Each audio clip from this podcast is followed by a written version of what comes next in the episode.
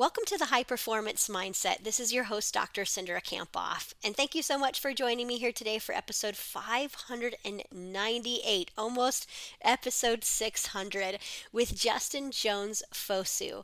My name is Cindra, and I'm the founder of the Mentally Strong Institute, where we help purpose driven leaders and athletes play big and achieve their most audacious goals.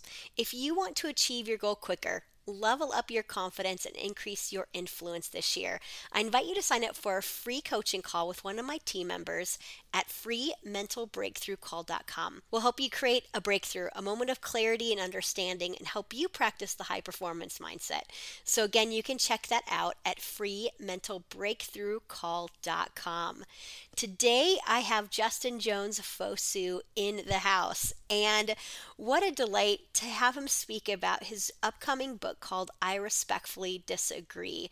So powerful and such incredible content that will continue to help us all lead the best that we can. And let me tell you a little bit about Justin. He happens to be a sought after business speaker, social entrepreneur, and meaningful work researcher. He's the founder and the CEO of Work Meaningful, where he combines over a decade of leadership in Fortune 500 companies and his real life experience and research to help global organizations create new rhythms of excellence, profitability, and engagement. He speaks over 60 times a year and he leads workshops and trainings to help us understand meaningful work and workplace engagement. He is the author of a book, Your Why Matters Now How Some Achieve More and Others Don't, which challenges readers to merge their purpose and productivity to get more out of their life. And then his newest book, which is coming out April 16th, which I've provided a link. If you scroll down to the show notes, you'll be able to see a link to pre order his book on Amazon. And his latest book comes out April 16th. That is the focus of our conversation how to respectfully disagree. And we talk about why you should respectfully disagree, five pillars to bridge the divide between people, how to cultivate your curiosity, the 3A framework, the power of three, and his three self model. Lots of great, incredible content in today's episode with Justin. If you'd like to see the full show notes and description of this podcast, you can head over to cindrakamphoff.com slash 598 for episode 598. All right, let's bring on Justin Jones Fosu. Welcome to the High Performance Mindset, Justin. I'm so excited that you're here. So, welcome. I'm pumped to talk to you. I got to meet you uh, a couple months ago, several months ago at the CSP Summit. I had so much fun. And uh, so, I'm just pumped that you're here today talking about your new book. Uh, how's your day going so far? Tell us how it's going. One, it's been absolutely amazing. Um, I woke up at 4 a.m. and got my workout in. Yes, I'm one of those people. Uh, so you can respectfully disagree with me about waking up early or exercise, but that's okay. Um, and I just had a really great time with my team. Um, had a great team meeting and um, just excited for the week, right? Like one of the things I really leaned into is happy Mondays. Um, and just as a great start. So it's been uh, happy Monday because I've made it so, but externally, it's also been happy. People have been nice, and I was dancing in the gym, and so yeah, it ultimately it's really good. I appreciate you so much. Great day. Well, so today we're talking about your new book that comes out April 16th called I Respectfully Disagree How to Have Difficult Conversations in a Divided World. And I just thought, gosh, what a great topic that we're going to discuss today. Um, I think our world is more divided than ever before. There seems to be more negativity, than ever before everywhere that we, you know, we work and we live. And so why did you decide to write this book called I Respectfully Disagree? Yeah, so I wrote this book for three reasons. Um, and not all, all of them were obvious at first. So the first one is I've been doing work, consulting, speaking around the inclusive mindset and how to make, you know, inclusion something that we just are rather than something that we have to do. Uh, and so that involves everybody. And so one of the things that was uh, a statement I would make in the inclusive mindset in one of our modules was that we can vehemently disagree with someone's ideology and still passionately pursue their humanity. And there would always be like, it's, oh, all right. And, oh, yeah, like, you know, I thought it was a nice statement, but there always seemed to be something there. And oftentimes where people come up after the keynote or the presentation, I would say the best keynotes are the ones off the stage. it, they would lean into that statement of like, I love that statement, but how do I do it?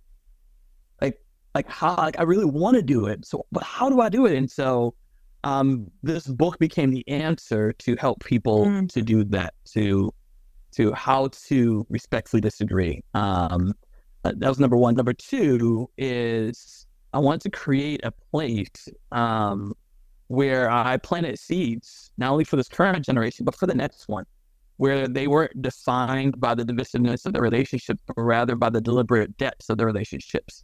And that was like for me as a, a, a proud pop of two high energy kids, like I really wanted to put something else into the future and now, but just really plant seeds. And three, I got from my mama. Like I, I realized as I really kind of started thinking back and researching um, respectful disagreement, I was like, my mom used to do this to me, right? My mom would have us not only go to things that were different, there's oftentimes my mom had us to go to events that we disagreed with, that we didn't believe in, or that were a different faith than ours, and and different things, right? And so um, I realized that was actually built into me, and um, I'm ultimately you know called to be a bridge and to help people bridge more divides rather than building up barriers from people. Excellent, so inspiring, and I'm curious. You know, when you think about this idea of just having the inclusive mindset and in the book you talk about the inclusive mindset vision why is that yeah. important now than ever before and like how could we use just that to guide us in general yeah so when i talk about the inclusive mindset vision uh, it was something i actually included in inclusive mindset the book right and and i would often like i wanted to have a level setting place of what i mean when i talk about the inclusive mindset and for me, it became something that was really like a sticking point that people could come back to over and over again. And so uh, let me give it. I think it'll be helpful for me to share it okay, um, so people can really get. So the inclusive mindset vision is uh, the world can be a place where people are treated with value, dignity, and respect, with full regard, uh, without regard to what they look like, how they identify, what they believe. That people can engage others every day with a sense of wonderment and curiosity. That people disagree respectfully while honoring the perspective of others, where everyone feels included, seen, and heard, and the voices of the marginalized are elevated and amplified, where people stand up for others when they see injustice occurring and challenge systems that don't work for others, where people don't have to be perfect and can receive grace as they learn from their mistakes, where diversity and inclusion are no longer an initiative, but part of our everyday lives, no longer a mandate, but simply a mindset. This is the world that we mm. believe in. This is what we believe the world can be. And that being the inclusive mindset vision, it really encapsulated for us what what making what does it mean to make inclusion just who we are, where it becomes a mindset, where it's just what we filter our lives out of.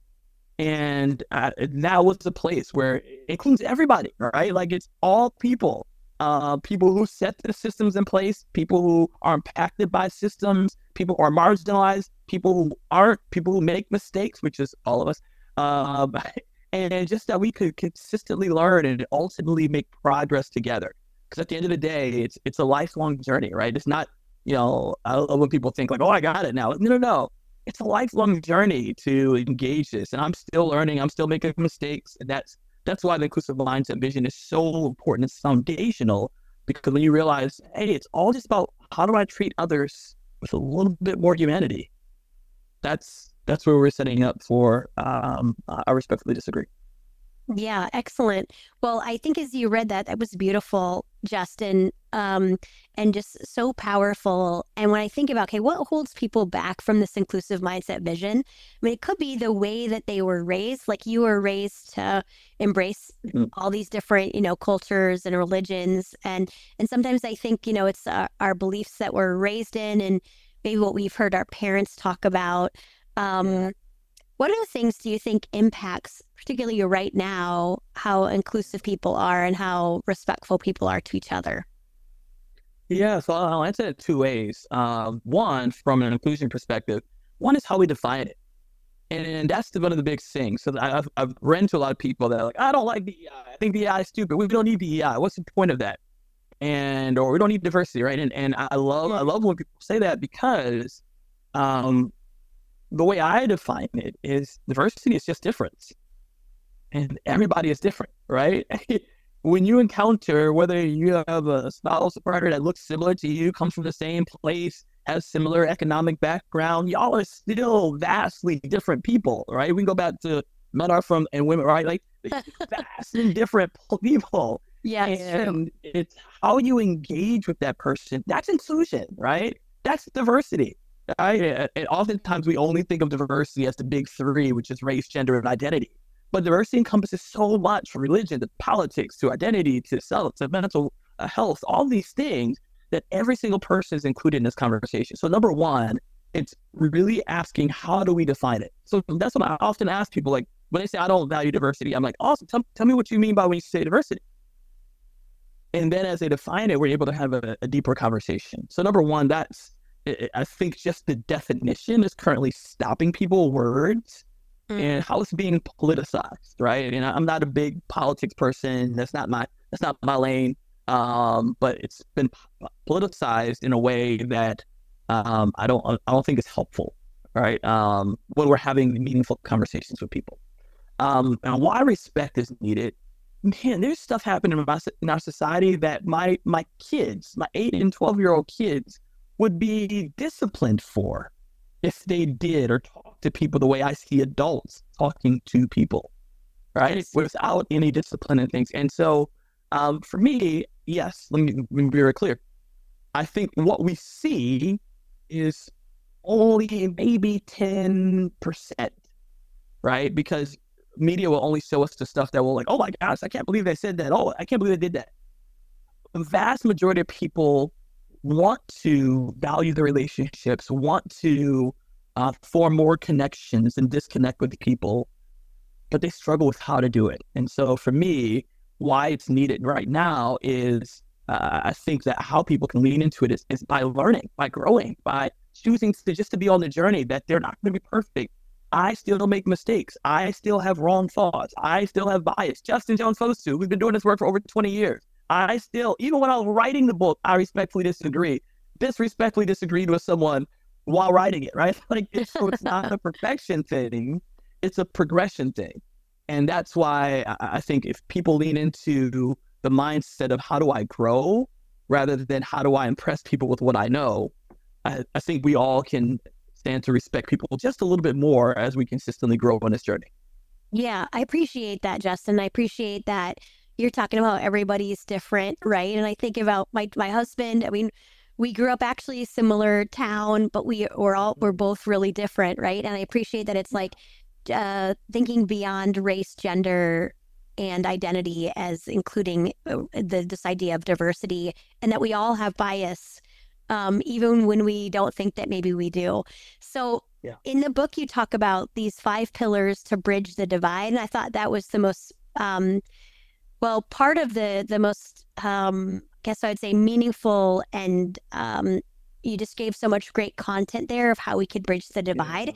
So maybe what we start with before we kind of dive into these five pillars is what what is this divide and how can we um, build people up instead of you know bridging this divide yeah so the divide happens in many different ways there's macro divide and micro divide so it's it's it's pretty um, clear to see some of the macro divides in our society. I'm not just talking about U.S. I'm talking about global world, right? In terms of Israel and Palestine, right? Like, and what your perspective is on that and what's war going on there with certain tribes on the continent of Africa, with uh, certain things that are happening, right? And even politically, the divide um, within the United States. Um, so there's a lot of divides from a macro societal perspective.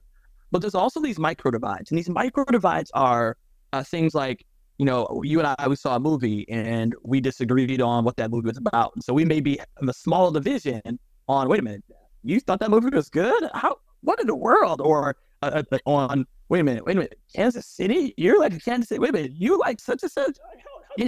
Like 49ers 49ers, right? Like, the Chiefs.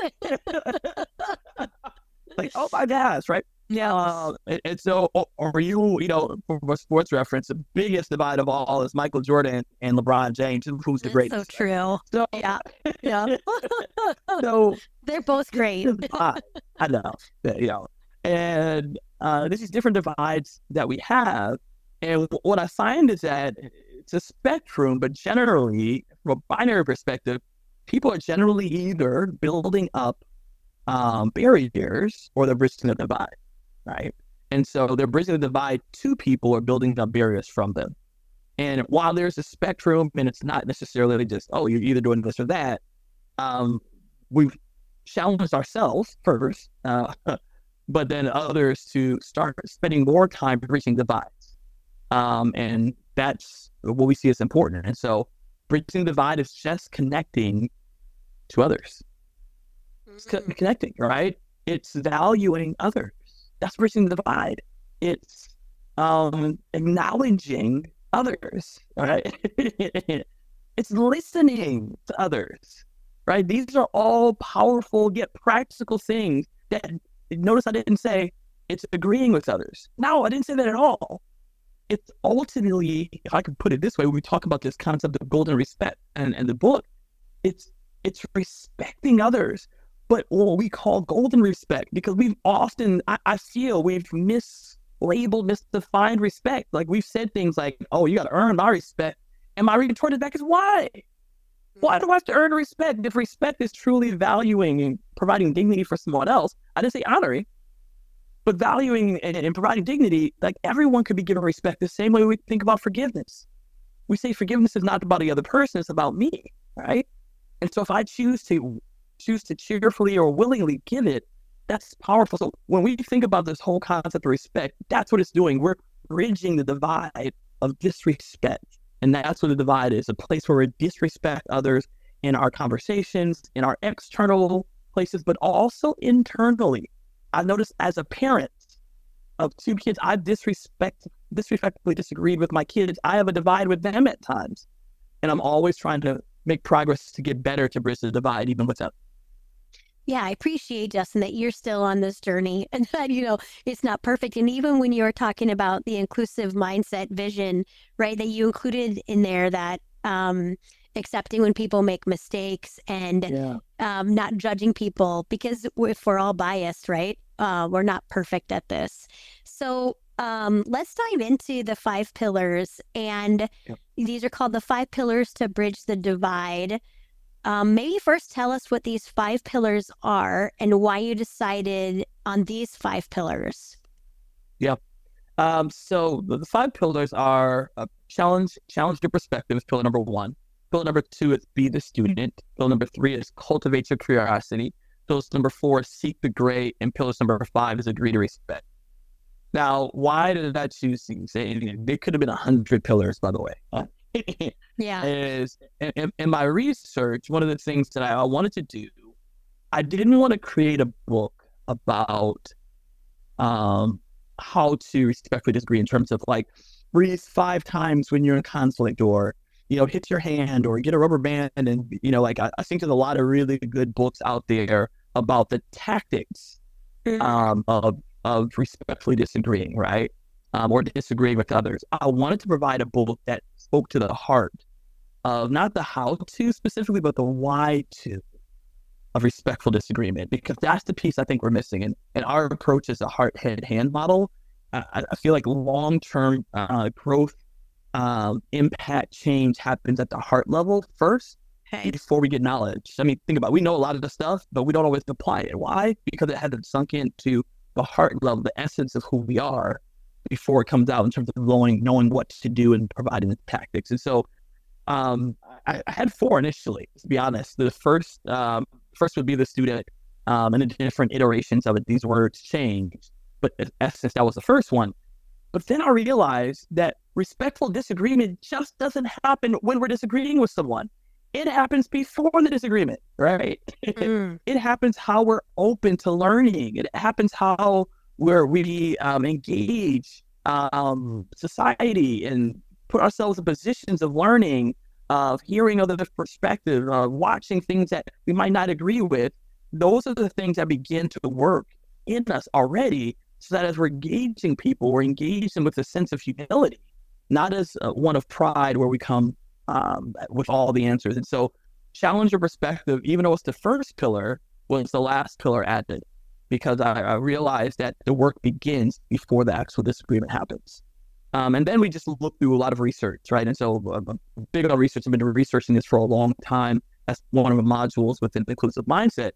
And what I summed up with many, many, many hundreds of articles and many books is that these came to the forefront as practical things that people could do mm. to bridge the divide with others. Um, it, it, it didn't take big cerebral initiatives and things. It's like we wanted to lean into the practical things for the everyday person that just wants to make more connections and disconnections. Yeah, and Justin, I'm thinking about like how does this impact the bottom line, right? Like on a business when there's divisiveness and people aren't coming together, they have a hard time working together, and maybe the profit isn't as, as strong, or you know, people you can't retain employees if people don't feel like they're included. What what what do you think the impact of these five pillars are on the bottom line and um, the way that people might lead um, and and grow their business? Yeah, I love the I love you asked that question, and uh, I'm all about the business case. There's a lot of great you know, statistics and things from McKinsey, Harvard Business Review on a business case of all these pieces. These things are amazing. Uh, what I would say is that it when you don't have places where people feel um, valued, they don't feel respected, um, not honored but respected, where they don't feel like they can bring their full selves to work, including what they think, how they believe, all these pieces what it does is it it it, it actually stymies a few things. One, creativity, innovation, um, connection, uh, team cohesion that develops the collaboration that all of us as entrepreneurs and leaders are are seeking after. Um, and it ultimately impacts how we get stuff done. mm-hmm. Because if I don't like that person, I have so many conversations, even in our interviews for this book, of people that just talked about they avoid certain people based upon how they treat them.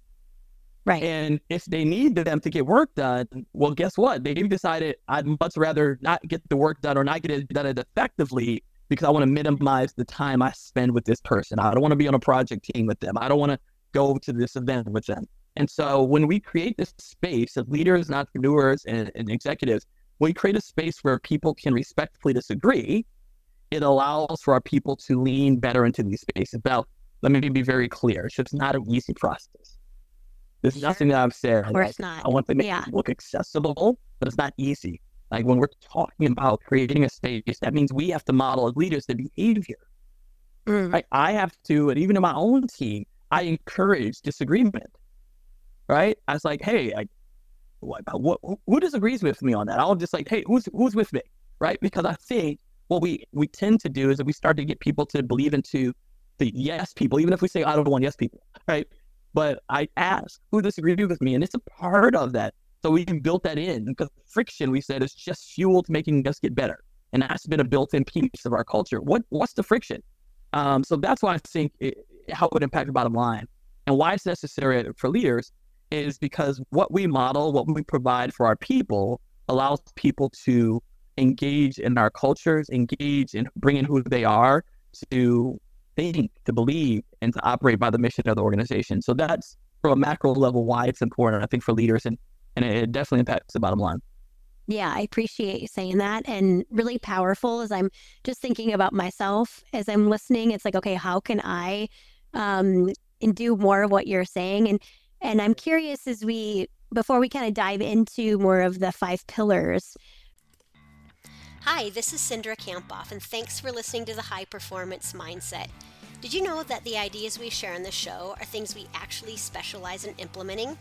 If you want to become mentally stronger, lead your team more effectively, and get to your goals quicker, visit freementalbreakthroughcall.com to sign up for your free mental breakthrough call with one of our certified coaches. Again, that's freementalbreakthroughcall.com to sign up for your free call. Talk to you soon. How could you, what would you tell leaders to do around, um, you know, let's say if there's a meeting that they're leading, how can people respectfully disagree? How would you tell us how to use these five pillars?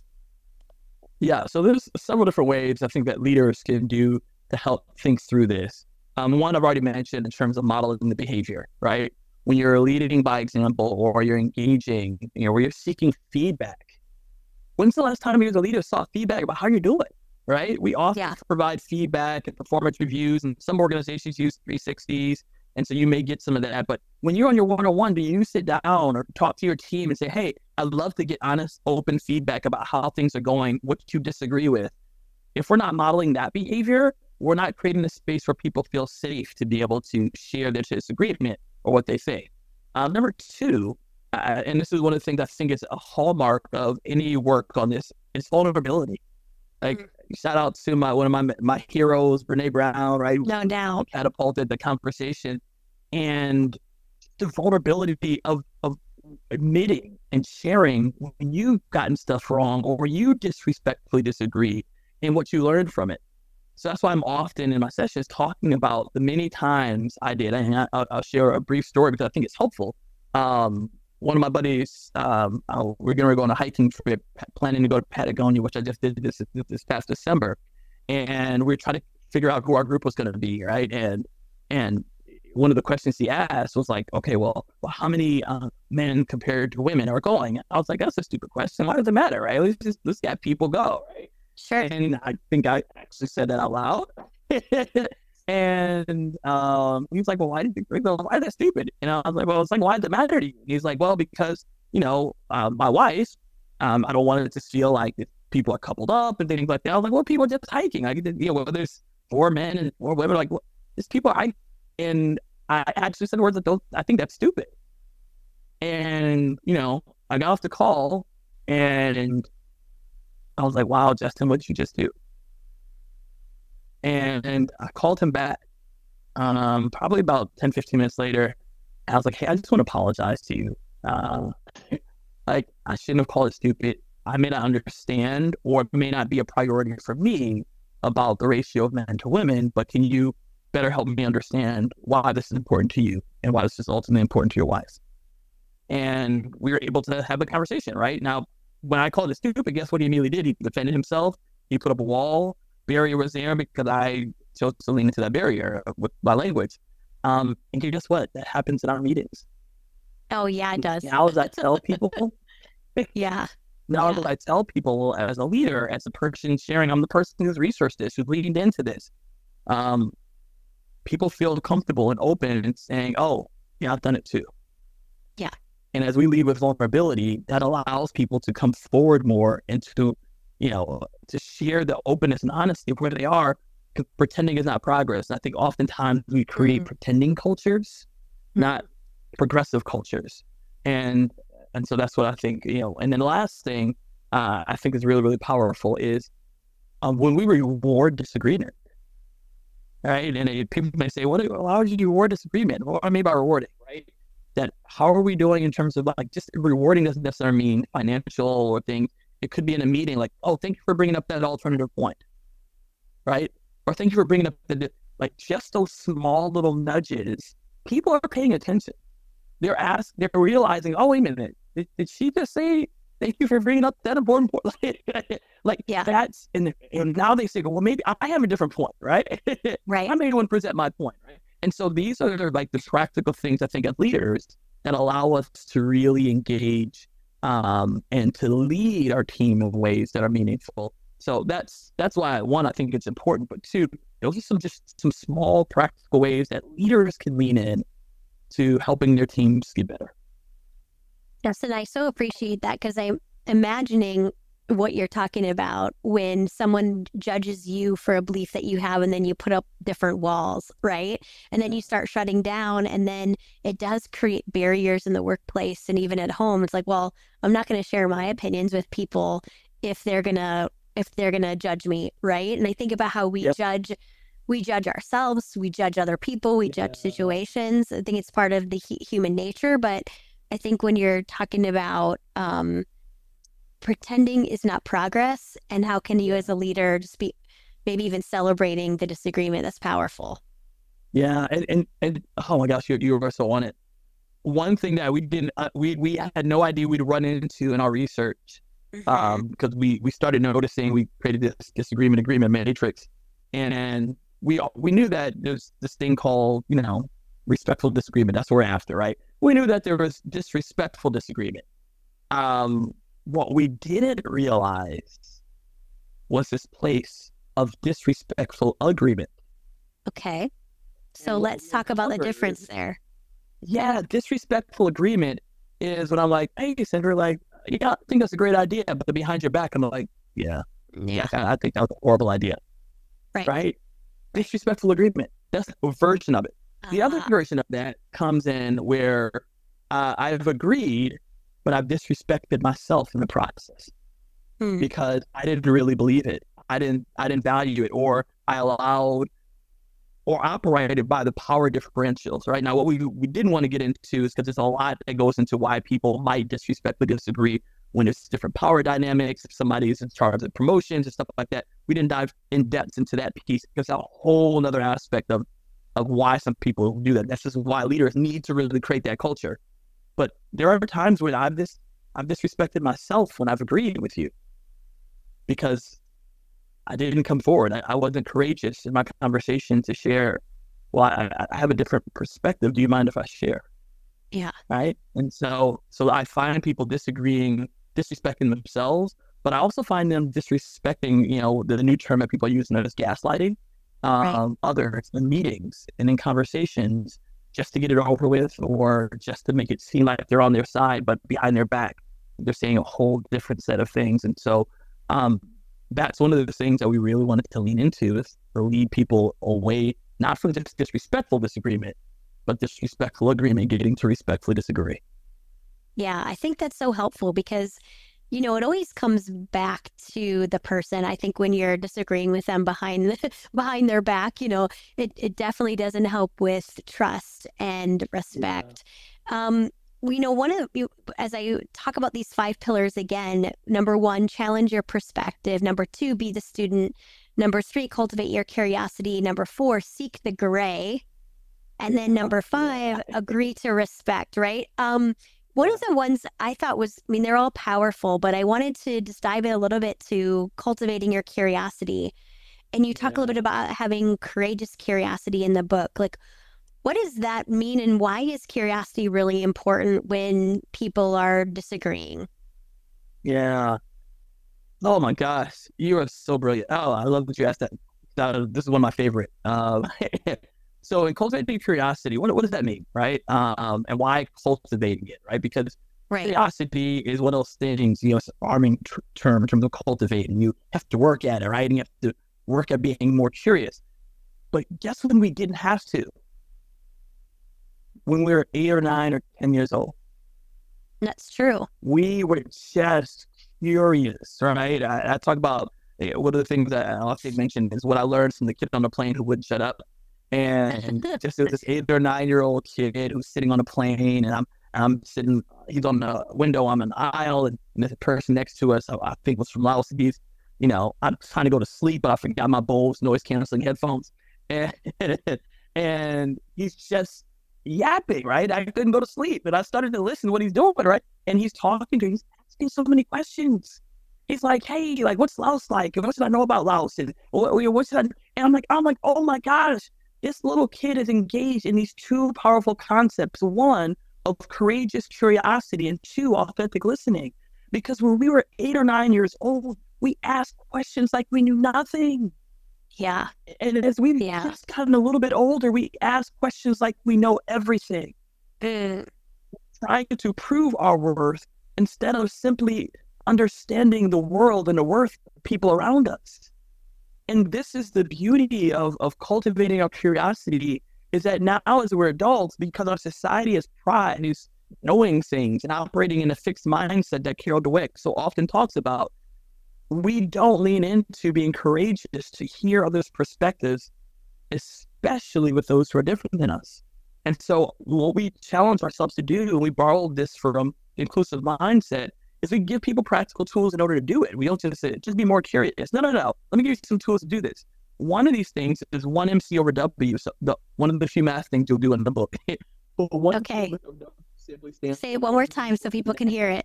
Can you say it one more time? One MC over W. Okay, one and one MC over MC W. over W. Yep. It stands for one meaningful connection per week.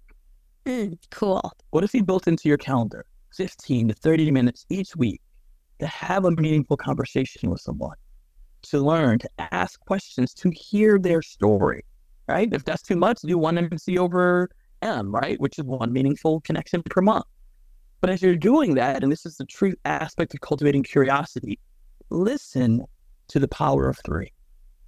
Listen to the power of three. Now, when, when I mean about the power of three, what we found in some of our research is that people normally listen to the power of one or the power of two. Now, the power of one can be simple as simple as Cindra, like, how's your day today? You're like, my day is great. I'm like, my day is great too. But that's power of one, right? I didn't ask the question beyond the question, right? Power of two might be simply, hey, Cindra, how's your day today? You're like, oh, my day's great. I'm like, well, what makes your day great? See, you see what just happened? Right.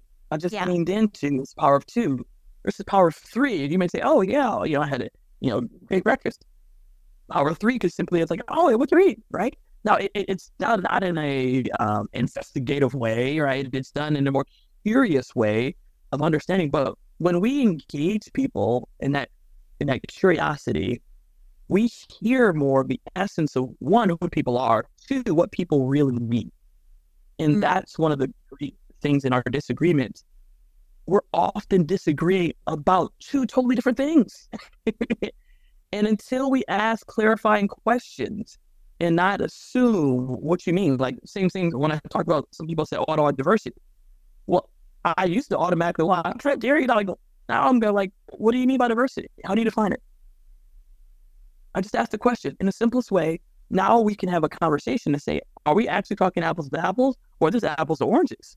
Right. So part of that is that, that curiosity and cultivating is so important because it allows us to make sure we're in align, alignment with what we're actually talking about. Um, and the last thing I think that's really, really helpful is that and we, when we ask questions, it does things to challenge our assumptions. It does things to, to hear perspective of others. And like, what's the number one thing that most people like talking about? Right? Hundred percent. Most people. You know, even, Yeah. even an introvert. Introvert, you can't listen to like, I don't like them. I don't know. Yes, you get energy by yourself, but you all you know, all of us, not all, but majority of us like talking about ourselves, especially in meaningful conversations. And so Yeah. when we engage people, guess what? Just that simple act of asking questions, of hearing their perspective, of better understanding their viewpoint is already swelling up their value cup Yeah. so that even when you do disagree in a respectful manner, that they're more willing to hear you because you are more willing to hear them. And how to win friends and influence people. And I love that Dale Carnegie brought forward. He says, How do you win friends? By first being friendly. Mm. And that's the same Mhm. thing. How do you get respect in conversation? By first being respectful. Mm. And that's that's why I think courageous courageous curiosity and cultivating your curiosity is such an important integral pillar because it's one of those value building things within our clubs. Well, I I'm so glad I asked you that question because you just like threw down some like major gems there. so I think we need to go back. Um Yeah. power of 3, you know, when when when someone um is interacting with me that way, I I feel like they really care about me, right? Yeah. That it's not just like the superficial conversation like how was your breakfast, but you know, really like, hey, I see you. I care about you. I really want to get to know you at a deeper level. And then a few things that you said were just like mic drops. Um, instead of proving your worth, instead of understanding other people's worth. Yeah. And then, you know, asking questions uh, like we know nothing. And you're right. I think Yeah. the ego gets in the way of us doing that when we get older. Um, but just being curious, you learn a lot about someone's perspective and um, what's important to them. Yeah. No, uh, you, you're, you're spot on. I think um, one of the things that we found is that we often vacillate between these mainly two two places, these two um, complexes, but we can. Our goal is to get to this place of kind of this equal perspective, and so you have you know that superiority complex that a lot of people talk about, right? right? And it's you're you're you're like, oh, I I should know, and I, I get that a lot of times when I'm dealing with like my as a parent. Sometimes people in positions of power or who see that they are better think through mm-hmm. like, oh yeah, I'm you know, of course I know this, right? I, I have so many stories I can tell you where I was wrong and my daughter was right, and as I leaned into to what we call the three self model, right? And so the the superior self thinks I'm I'm better than you, right? Oh, why do you why do you think that? Oh, you get vaccinations? Oh, how dare like you know, or you don't get vaccinations? So we operate from the superior self, and sometimes we operate from the inferior self, where we look at other people and based on their position, their status in life, their celebrity, other things, we have now elevated them in ways that we disrespect ourselves in the process. And the goal is this balancing pendulum is spending more time in the equal self, where you see the value of others, but you also see the value of yourself. And that's that's the beautiful aspect of the bridge, right? Is that I spend more time connecting than burying, building up barriers. So that's to your point. Yes, I think when we can say, wait a minute, I'm not as high and mighty as I think I am, equal self, or I'm not as low compared to this other person that I think I am. uh, Maybe I can get to equal self. And I think those are very key key parts of you know challenging our own perspective, right? Which is one of the, the other pillars. So anyway, yeah, when you started talking about superiority and stuff, like the ego, like that's where it came of superior, equal, and inferior self, and how we can work to spend more time as equal self. Yeah, that's so good. Uh, superior self, inferior self, equal self. And I feel like the equal self, you're respecting the other person's perspective, but then you're also respecting yours. And earlier you're talking about sometimes we we don't we don't we disagree to things even though we don't we we say we agree but we don't really agree because we're not respecting ourselves. Yeah. Yeah. Mhm. It's dehumanization. And oftentimes we as- ascribe dehumanization for other people, right? We're dehumanizing other people. But there's times we dehumanize ourselves, Mhm. right? And, and it's learning to lean into our own voice, right? And there's some people, right? And, and that's, I, I, I'm so grateful, right? I had a, my publishing team, there was a, a person on the editorial part of it that uh, was not for this book. And um, I had to challenge myself to do what the, the book says, right? And so I said, "Hey, let I'd love to have a conversation with you, right?" And got on the phone, had a conversation. I was like, "Yeah, tell me, tell me, you know, I want to hear their story and want to hear where they disagreed with the book and things." And one of the things that they shared that I thought was so helpful and actually made it into the book and the research was they felt that there's many times where they weren't maximizing their voice. They were diminishing their voice in their organization and they didn't know how to elevate it. And that's where really leading into those people who are also um, disrespecting self in the process came about. A lot of this stuff has just been growth and learning and, and practicing the same tools that I'm sharing with others, even during this book. Right. And so I'm very grateful she's now on board and, and, and is a fan of the book, but we've included that aspect for people who might lean on diminishing self a lot more than um, than they do in terms of elevating self. Yeah, appreciate that. Su- superior self, inferior self, equal self, your three self model. So there's one other part of the five pillars that I want to ask you about. And it was just really intriguing as I was listening to it or reading about it, I guess, listening to you today. But the fourth pillar is seeking the gray. And I'm like, well, when before I read that, I was like, well, why do we want to seek the gray? And like, what does that actually mean? Tell us a little bit about seeking the gray and why we want to do that. Yeah. So when you're seeking the gray, right? I, I love I love how the chapter I call it Fifty Shades of dot dot dot. Right? Yeah, exactly. Part of yeah. it's not that type of gray, y'all. Not that type of gray. Um, it's Meredith Grey right now. I'm sorry. Uh, another TV show. But one of the things I love about Gray is uh, when I was doing my MBA, uh, I had one of those really cool professors um, that was like uh, Dead Poet Society type of professor. If you've never seen the movie, you got to check it out. It's the lady Robin Williams. Yeah, so good. Yeah, right. And so he would do, have have you do things like sit in the middle of the room and just do nothing, and then write your reflections on it. But one of the books he gave, it sounds like, why do I have to read this book? I think this book is, you know, again, book stupid, right? But he had us read this book that was one of the most transformative books that I've read. Not only a clinician, but even his work, it's the foundation. Now, it's a book called Dialogue, Art Thinking Together. Okay. And uh, why was that so big for me? Now, what I loved about dialogue is that they talk about A, most people are trying to prove A, and then there's a whole other group trying to prove B. But the real question is how do we create C together? How would C? And C is not 50 50 often. C could be 75 25, right? Or 95 5. And when you're seeking the gray, you're realizing that most conversations are nuanced.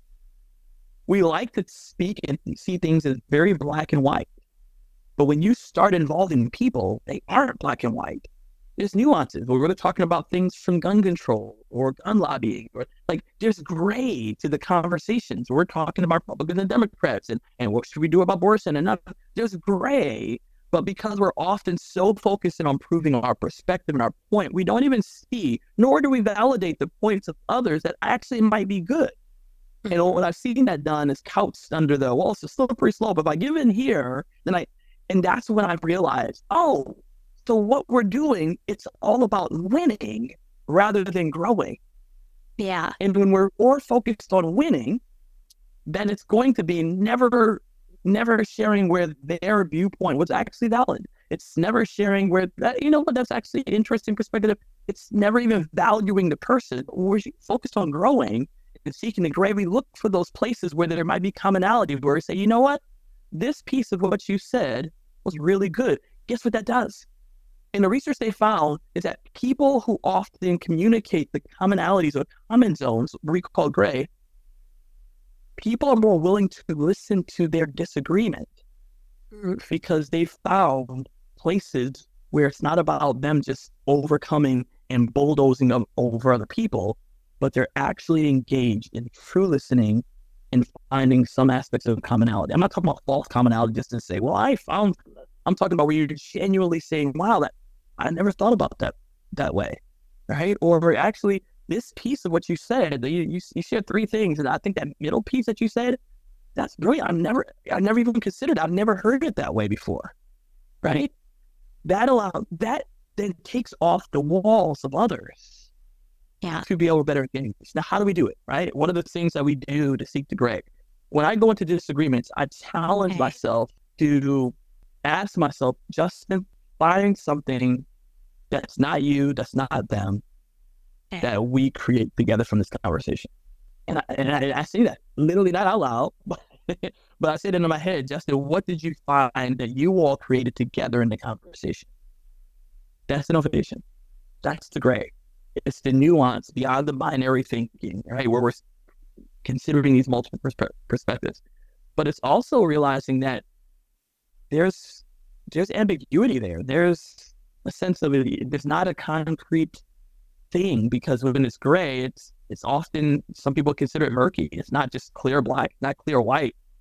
And we often found we want to be in a black and white peer zones because we like the peer um, approval. Yeah. So when we start operating in gray, they're like, wait a minute, why did you concede that point? But when we realize it's not about winning, it's about growing, it allows us to actually see the gray. And even in the book, you notice the, in the cover of the book, it's a black black side, it's a white side. And what most people don't see, it's a very thin gray line in between it. And it's intentional to seek it. Because if we don't seek the gray, then we'll never find those points where we are we're actually more common. We actually have agreement. We're actually able to say, you know what? This is one thing that we actually agree on. And we may disagree with other people, but I at least found this one thing. It connects with people. It bridges the divide versus building a barrier. That's the gray. Excellent. Well, I appreciate what you said in the book. It's you said the gray helps you recognize that real world problems often exist in the gray areas that require nuance, collaboration, multidimensional solutions that respect the diversity of perspectives. And you know, when I think about winning, I think about me over the other person. But when it's yeah. like growing, it's like, how can we grow this together? So, Justin, your book comes out April 16th. People can already order it on Amazon. Tell us where we can order it. And then also, um, you are an incredible speaker. So, tell us a little bit about how people can find more information about your speaking as well. Thank you so much. I appreciate the compliment and I thank you for the compliment. Um, yes, Amazon, Barnes and Nobles, Books-A-Million. You can go all the places pre-order the books we are offering uh, some pretty cool um, goodies and giveaways for those who are pre-order. So if you pre-order, just shoot us an email at engage at workmeaningful.com. Um, and that comes to us and we'll send off all the beautiful um, goodies. Um, we'll have in March, we'll kick off our how to respectfully disagree.com. Um, so people will be able to go and just have one place to be able to grab all the stuff. And so if you're listening March and beyond, the how to respectfully disagree.com um, will be there. Also for bulk orders, Porchlight, right? So we've had some of our clients that they're like, hey, Justin, you know, we're going to order 500 books, right? And so that's been great because we've been able to go out and um, and then do a presentation or figure out some way to really reward that. So Porchlight Books is also a great way. But we can have the conversation about that. So your second point, workmeaningful.com is where you can find out um, a lot more about the work that we're doing around employee experience and intersection of inclusion. Um, and believe we improve the lives of people. Um, people feel more included um, when we respectfully disagree. And so uh, it's a really, really passionate part for us. Um, and the last thing I'll say to this, and I think just this last tip, I think would be very helpful, is that no matter when or who you disagree with or what you disagree on, you can always fully acknowledge the other person. Always fully acknowledge. What does fully acknowledge mean? You can say, you know, as one of the Stanford researchers call out in the book says, thank you because. Mm. Thank you because I've never heard it shared this way before. Right? Or thank you for sharing your perspective today. Or wow, I really appreciate you being vulnerable enough to share what you believe. And none of those things that I say I, did, I agreed with them. Yeah, it's true. But I did fully acknowledge them. And that's where, no matter who we're talking about, no matter who we're talking to, why we can vehemently disagree with someone's ideology and still passionately pursue their humanity. Thank you so much, Justin, for being on the podcast today. So, again, um, Justin's book coming out April 16th, I Respectfully Disagree How to Have Difficult Conversations in a Divided World. And to find more information about his speaking, you can go to workmeaningful.com.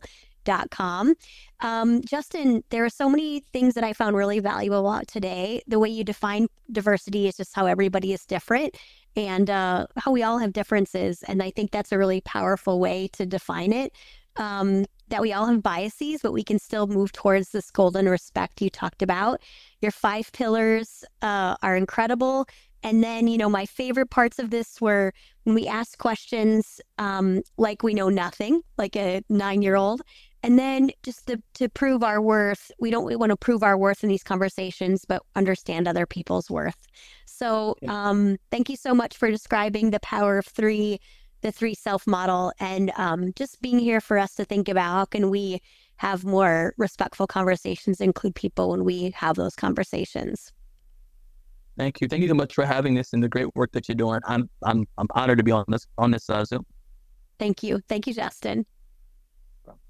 Way to go for finishing another episode of the High Performance Mindset. I'm giving you a virtual fist pump. Holy cow, did that go by way too fast for anyone else? If you want more, remember to subscribe, and you can head over to Dr. Cindra for show notes and to join my exclusive community for high performers, where you get access to videos about mindset each week. So again, you can head over to Dr. Cindra, that's D R C I N D R A dot com. See you next week.